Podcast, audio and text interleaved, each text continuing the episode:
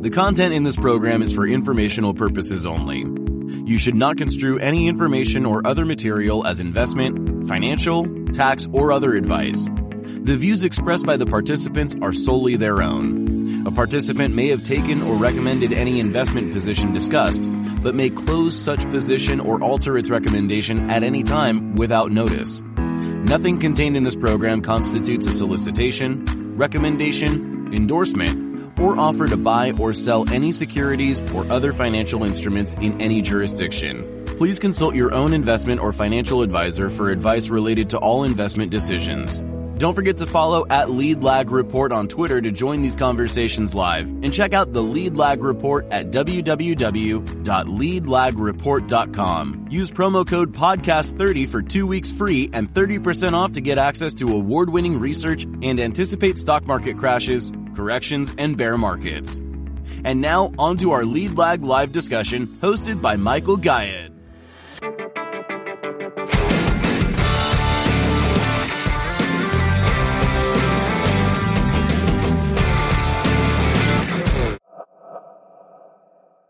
My name is Michael Gayed. I'm the publisher of the Lead Lag Report, and our special guest for the hour, John Mauldin.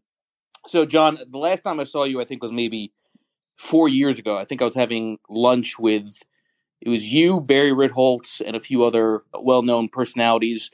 You've been in the industry for a long, long time. A lot of people are familiar with your background, but for those who are not, talk about who you are, what you do, and what got you involved in markets. Well, I actually started in the early 80s, very early 80s, as, as a publisher writer of newsletters. I didn't write my own, but I published other people. 80, 87, 88, sold out of that, banged around for a while, then became a partner with a commodity broker, and we brokered public commodity funds.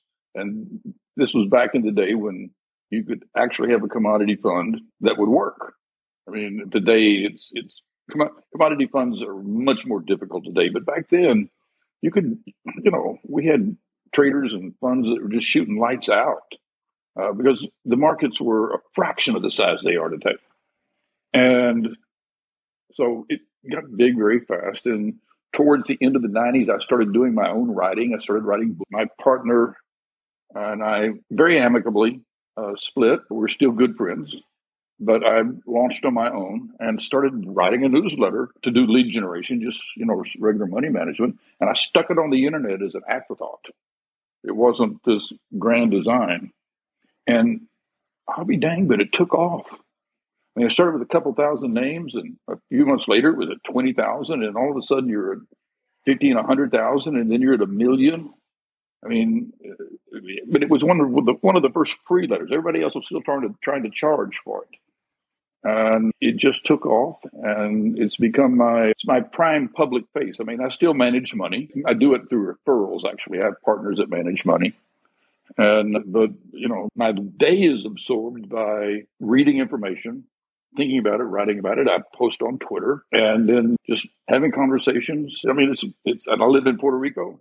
I moved here about three and a half years ago. So, I mean, I live in paradise and it's, it's, uh, you know, half mile, five, you know, five minutes from the beach on our golf carts. We have, we live here with two golf carts and one car, you know, it's sort of a gated community and a club. And it's, it's just about as idyllic as you can get. I mean, I could write from anywhere in the world, so I might as well write from paradise. And I write on economics, finance. I've had eight books, five bestsellers. They should have all been bestsellers. I write on a variety of topics. So this week, I'll give everybody a preview. I'm getting ready to call a recession coming, which I've done twice before. Timing was good, so it would be nice if I would be wrong, but uh, I feel that I have to make that call. So back in, I want to say it was 2011 when I started writing on Seeking Alpha, started getting published by Marc Faber of the Gloom, Boom, and Doom Report.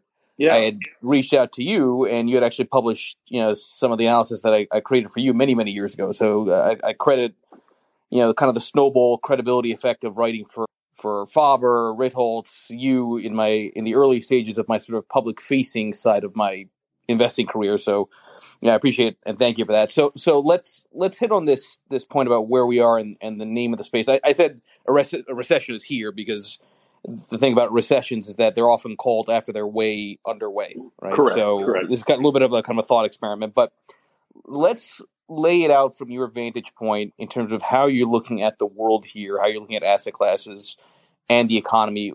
What makes you think that we are either entering or in a recession? And how does this environment stack up against other prior ones? Because if we are in a recession, this one seems to be potentially something unlike anything the world's really ever seen. Yeah. Um, so let, us talk through that. Well, I, the, the title of my letter this week will be Another Strange Recession. But the COVID recession was a strange recession. Just hit us out of the blue. In, in this one, I think is going to be kind of like that in, in the sense that 2001 and 2007, when I said we're going to have a recession, I was looking at a deeply inverted yield curve. And without going into details, there's a great deal of research uh, by the Fed and by other economists about how deep the inversion get, what's the likelihood of a recession, and the probability was was pretty high. So it was it was in one sense an easy call to make. And by the way, a, a mild inversion doesn't necessarily precede a recession. It it needs to be for real and it needs to last for some time. And an inverted yield curve doesn't cause a recession. It's more like it's telling you, uh, it's more like a fever. If you get a fever, that's your body telling you something's wrong in your body. Doesn't necessarily, you're going to get a fever for lots of reasons, but the fever tells you there's something wrong in your body. An inverted yield curve tells us there's something wrong in our economic body. And right now, the yield curve is trying to invert, but the Fed has got the short rates at, you know, the zero bound. So it, it can't really revert invert. And is the Fed going to raise rates enough, 75 bips, 100 bips, to get to where, you know, the curve does get flat? I, I, I think they have to. I mean, first of all, I've been saying they've been behind on the monetary policy for a year. They they, they made their monetary policy last January, the monetary policy mistake by not beginning to slowly raise rates. They could have they could have raised rates every other meeting, and and so we'd be at one percent now. They could have begun to reduce the buying, you know, by ten million a month. I mean, sorry, ten billion a month. So it would have gotten a little bit less stimulus into the economy.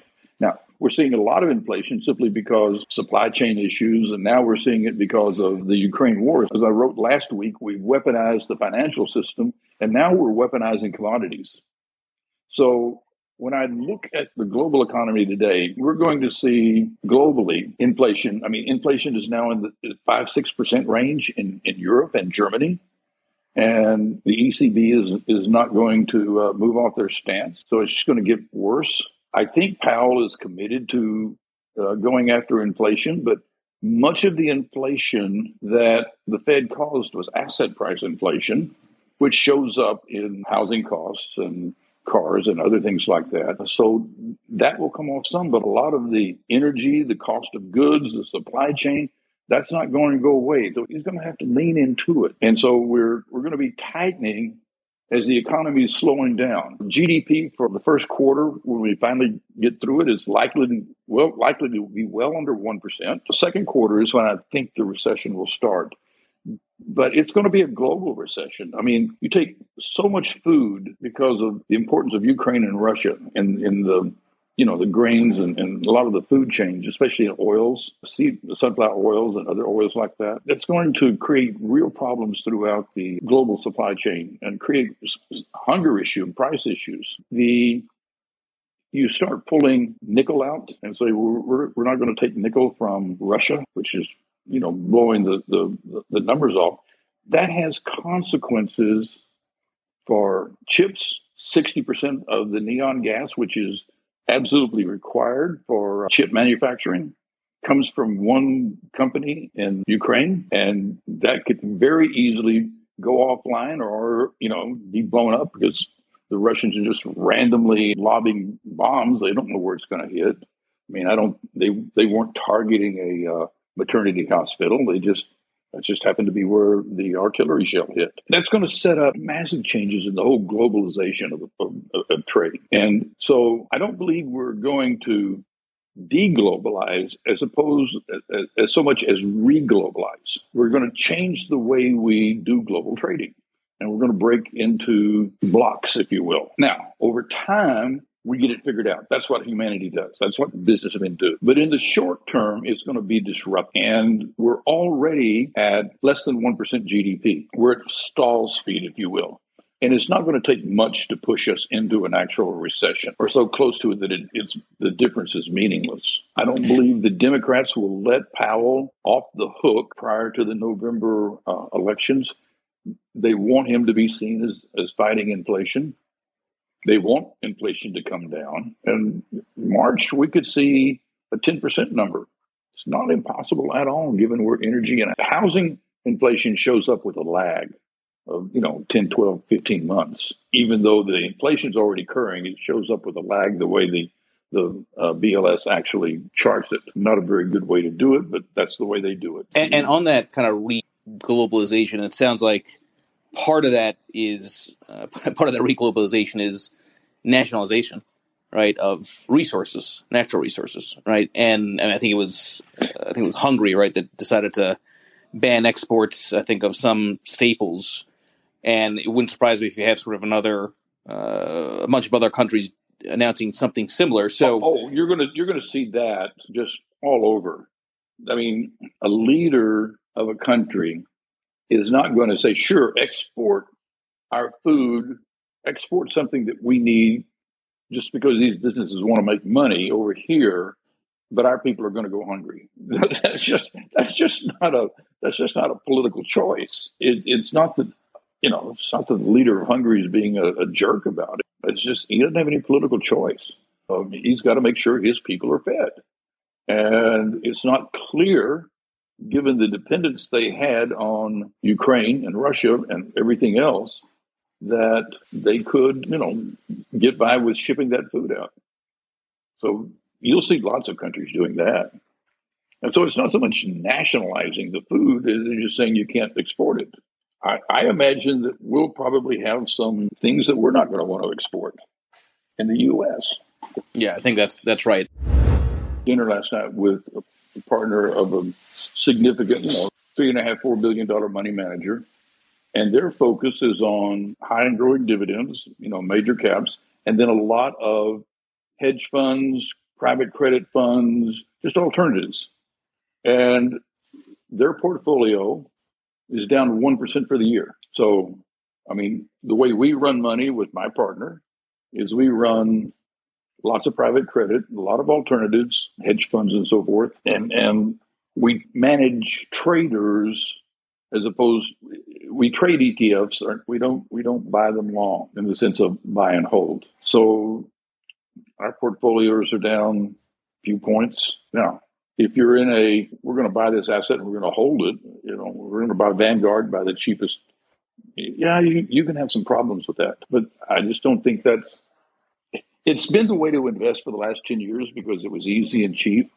Uh, money management, good money managers are going to earn their money here in the next year and a half, two years. And people are going to realize, well, maybe I should have had a manager. And bad money managers are going to, you know, find out that their clients are going to migrate somewhere else. This will be, to pick on a name, people that are double beta, like Ken Fisher, other, other big fund, you know, there's a lot of big names out there. They're basically just double beta. And when the markets are going up, that's hellacious. You look brilliant, but it's rough on the way down. So I like to look at maybe it's just, and it's just my quirk. I look more at volatility and risk than I do about returns.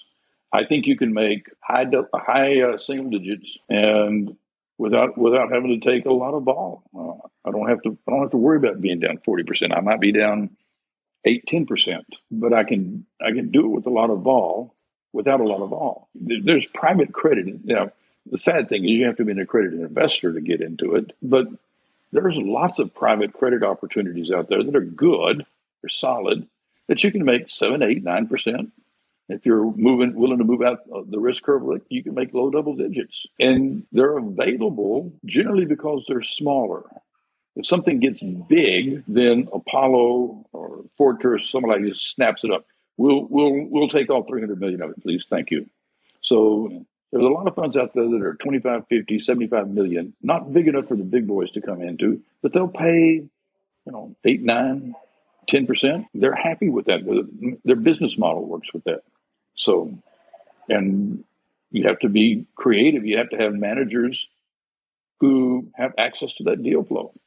I think the, the the the way you framed it, this sort of weaponizing of commodities, is is interesting. And I, I, as I was mentioning this point about nationalization, I got a DM from Brian Zarb. I haven't checked this, but I'm going to assume it's correct. See, he sent me a message saying Hungary, Ukraine, and Egypt just came out banning export of food today, which kind of goes to this point that you're going to see more and more of this secluding of the ag space by by country. Now, the thing is, John, uh, let, us play this out as a thought experiment because you know if you're going to have food prices staying elevated and these concerns keep on resulting in in banning of exports of staples, that really can't persist for that long without severe societal consequences. Right. It's like so. If you ever look at any of these books or any of these, if you watch any of these shows on on apocalyptic type scenarios, zombies or or some kind of flu or something like that, it, it, the the assumption is always that within a week the society's whatever's left just collapses. Right. There's there's no sense of sort of morals. It's just do whatever you can to survive, and who cares about being a good person because you can't eat. So, how do you think this plays out in terms of social mood? Because you know if you're really going to be bearish what may be coming I've, I've alluded to this on twitter what may be coming for society could conceivably be way worse than than covid if it persists. Well it depends on the country you're in. Egypt yes. I mean i'm they don't export that much food but they import an enormous amount of wheat and, and even more oil from ukraine and russia and they subsidize food to their population so people are buying below market cost wheat and, and bread. And that price is going to double. And that means the Egyptian government is going to be on the hook for billions of dollars if they want to maintain that subsidy to their uh, citizens. And they're probably going to want to because otherwise they have riots in the street. And that does get apocalyptic in places like Egypt or you know, other countries. I'm going to put a chart in, in my letter tomorrow. This will go out Saturday that will show the percentages of various food and ag products that many of the countries in Europe and along the Mediterranean and North Africa get. And it's, for some countries, it's pretty staggering. I mean, Lebanon is almost 90, 95% uh, dependent on Ukraine for its food. Well, now they've got to resource that those markets. It's, it's, not, you know, if we're in for certain agricultural products. Ukraine is actually, you know, some of the grains Ukraine's actually supposed to be harvesting right now. Corn, they're supposed to be planting here in the next two weeks, three weeks, four weeks. I don't know how much of that's going to happen. I mean, they've torn up a lot of the actual farmland. Though, aside, I'm sure you guys, have, if you go on Twitter, you've seen the kind of humorous notes that the fifth largest uh, military power in the world today is actually the Ukrainian farmers because they keep showing all these tanks that they're towing. But it, it's I, I don't know I don't know how they I don't know how they how that food a gets planted and b even if it does get planted how long are the, how long are they going to be in a, in a shooting war so that nothing gets shipped it's it's a very problematic assertion. I don't think the sanctions against Russia come off anytime soon. I mean, Russia would have to pull out and say, okay, Ukraine, here's a hundred billion dollars or two hundred billion dollars or whatever for you know reparations. Uh, that's not going to happen. So these sanctions and all the ramifications all up and down the line. Yeah, yes, eventually they figure out where a lot of that energy goes to China.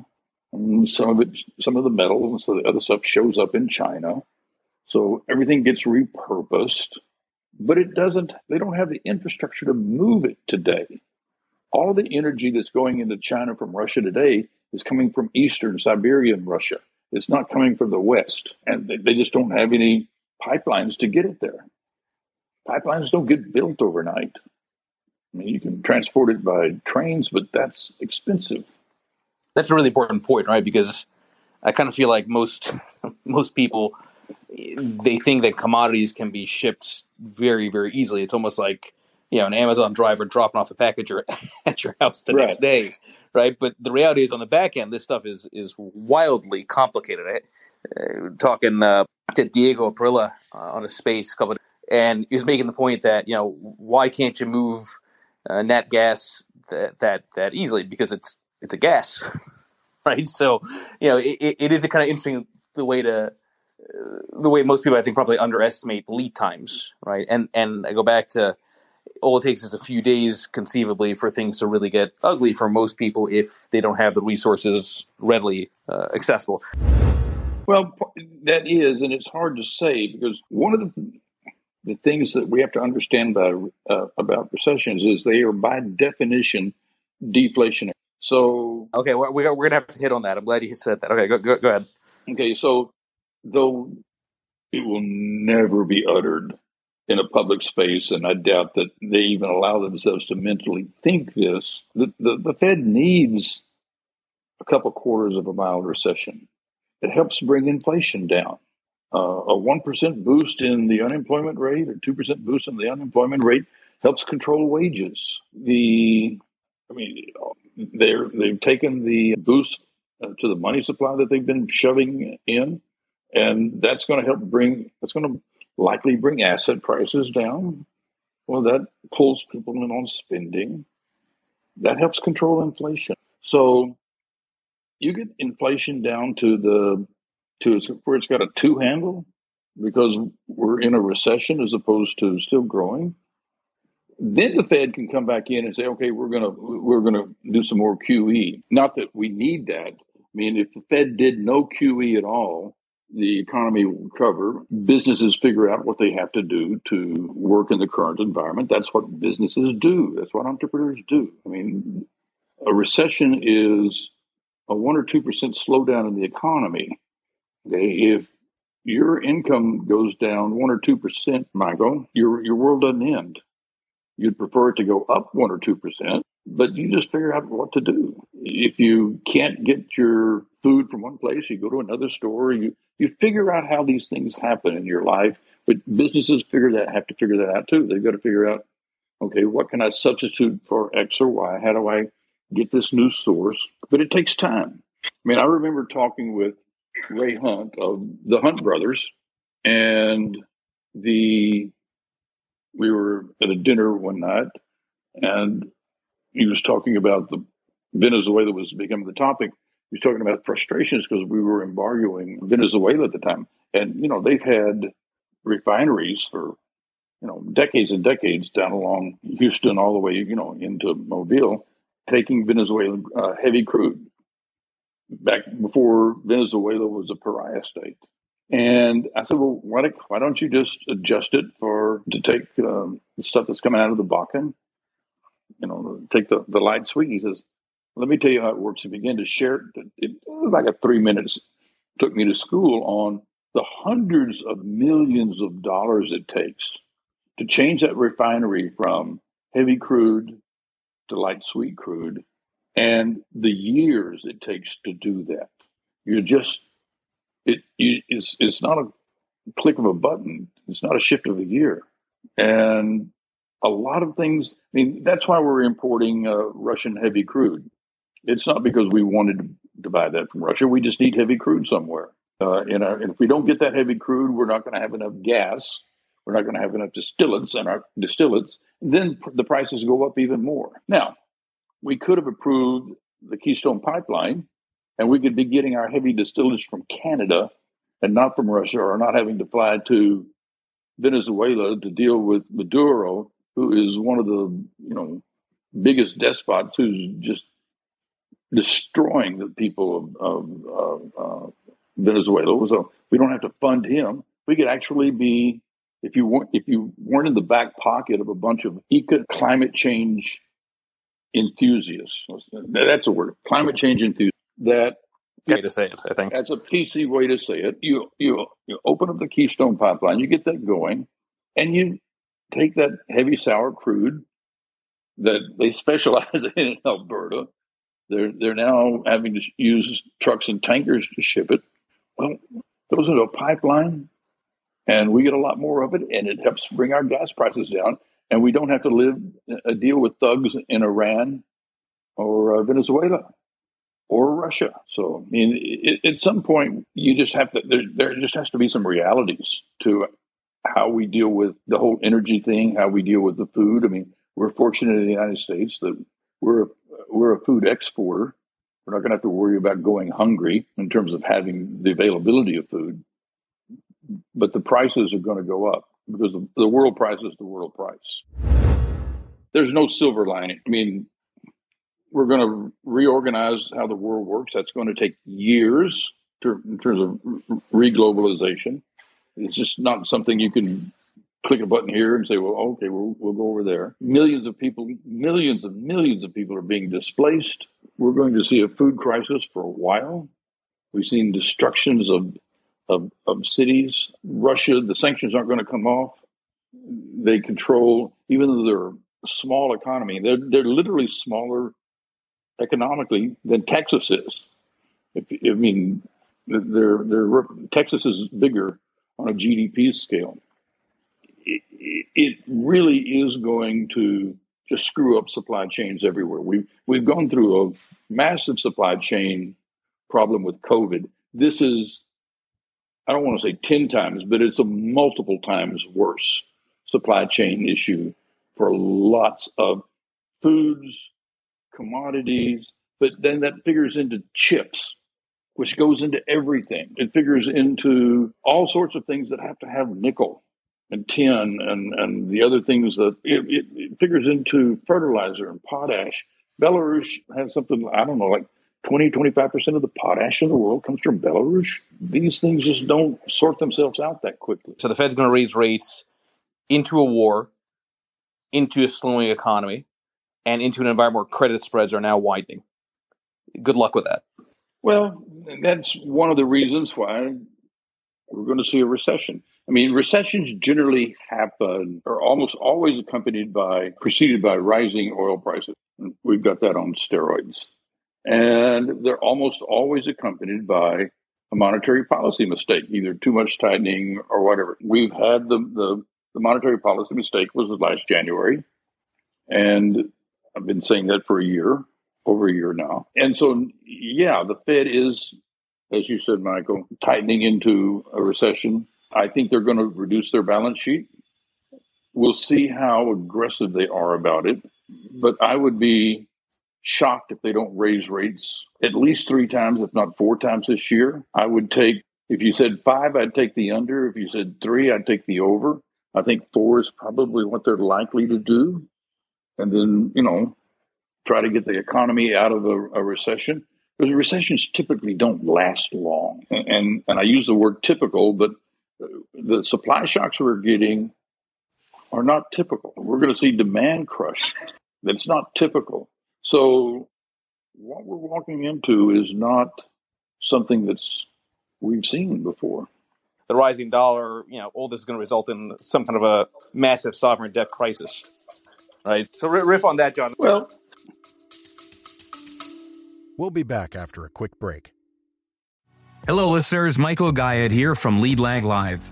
Are you ready to take a deep dive into market trends, risk management, and investment strategies? Then you need the Lead Lag Report. Our in depth analysis helps you understand the financial markets like never before. And guess what? We're giving you a chance to experience it at a discounted rate. Visit theleadlag.report slash leadlaglive and get an exclusive 30% off on your subscription. Don't miss out. Level up your investment game with the Lead Lag Report. And now, back to our discussion. The Federal Reserve is the United States Federal Reserve, and they're responsible for the United States. They're not responsible for the world. Now, everybody can can sit and pontificate. They should be responsible for the world, or you know whatever. That's not the way each of those guys in the room thinks. They're all hometown boys, and if the dollar gets stronger, then it just gets stronger. They'll open swap lines to countries. They'll try to make as many dollars available to the world as possible, but it's they're they're just not going to consider the strength of the dollar to be a problem when inflation is at 7.9 and could be at 9% or 10% uh, here in another month or so. They, they have to be seen. it, and to your answer your question, can they bring the price of oil down? No. Can they fix the supply chain problems? No. You, they have to be seen to be doing something. They can't. They literally do not have the option to do nothing. So doing something is raising rates. Doing something will be reducing the balance sheet. I argued the last time when they were increasing rates and decreasing their balance sheet that they should do one or the other or not. I think they should increase rates to get them to where they want to and then begin to decrease the balance sheet because otherwise you're doing a two variable experiment and you're not certain which variable is, is going to be the cause of the problem. I, I from what it sounds like today, they're going to start reducing the balance sheet at least somewhat. And they can do that just by letting, you know, the government's mortgages run off, letting the treasuries just run off. They don't have to do any selling. They can just let it run off. You've raised a very good point. And the answer is we don't know the knock on effects yet. We don't know what kind of swap lines the Fed is going to open. It, it is is very possible. I mean, what, what happened in 98 was a, you know, the Russians defaulted. You had spilled over into currency problems in uh, Asia. You're going to get a default by Russia, this de facto default. They're, they're already telling people that if you owe countries in dollars and, you know, they're part of the sanction group, you can pay them in rubles and just go on and you're fine. That's going to upset things and will create credit uh, defaults all up and down the line. We're going to see a lot of hedge funds go go bankrupt. I think over the next month, month, month and a half, we'll find out who was who had you know, normal hedges on, normal hedges on, but the sh- you know they they, were long and short different commodities, and one commodity just blew out on their short, their short side, and you know got everything got out completely out of whack and they they couldn't meet their margin calls. We're gonna we're gonna you know, see these things happen, and then it, you get you get a sort of a trickle effect. More people look to the dollar as the safe haven, to the euro to some extent. So anybody that's got dollar denominated debt, euro dollar euro denominated debt, is going to have more difficulty. It's it, it becomes this cascade, this waterfall it's very difficult. And right now, we just don't know. Warren Buffett's old line, you know, you find out who's swimming naked when the tide goes out. Well, the tide's going out. We're going to find out even, you know, as you said, countries that don't have a great deal of debt, but it's still a dollar denominated.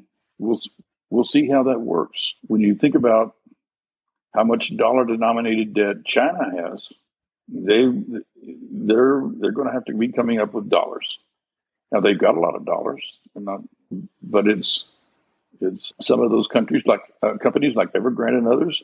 It's not clear that China's going to force them to pay. They may just let them go. Yeah, yeah. So okay, I want to revisit something you said before for the last seven minutes here, which is recessions are deflationary. Now, one of my personal and professional great frustrations here is that if we all tilt towards the idea that we're entering a recession sooner than most people think, well, the problem is treasuries are not acting like the recessionary asset. Now we can go into an argument around stagflation, which we now right. interesting things, right? Because this even in the '70s, it, it, you'd be hard pressed to find consecutive streaks where day after day after day, stocks fall, treasuries fall right? Meaning yields rise, meaning just the, the, the correlation on a streak level. What we're seeing here is unprecedented, right? And I, I, I hear everybody's arguing around stagflation. The, the issue that I have with the notion that this is like the 70s is that debt to GDP is way, way, way higher, right? So let's play that out. Now, I, I've made the argument that one of the reasons I believe gold is doing what it's doing this year is because if you think about your classic risk off assets, right, that benefit from stock market volatility, Historically, it's long duration treasuries, flight to safety bid. Gold would be next, and then the dollar. So the dollar's already run pretty hard. Treasuries obviously are not working during this juncture. So by default, gold gets the attention. But At what point do you think the bond market, the treasury side, in, in seeing a recession now starts to act more like a classic hedge where yields actually drop on the long end, you end up seeing ETFs like TLT start to run again as equities fall because this is very unusual in the relationship of the two asset classes here.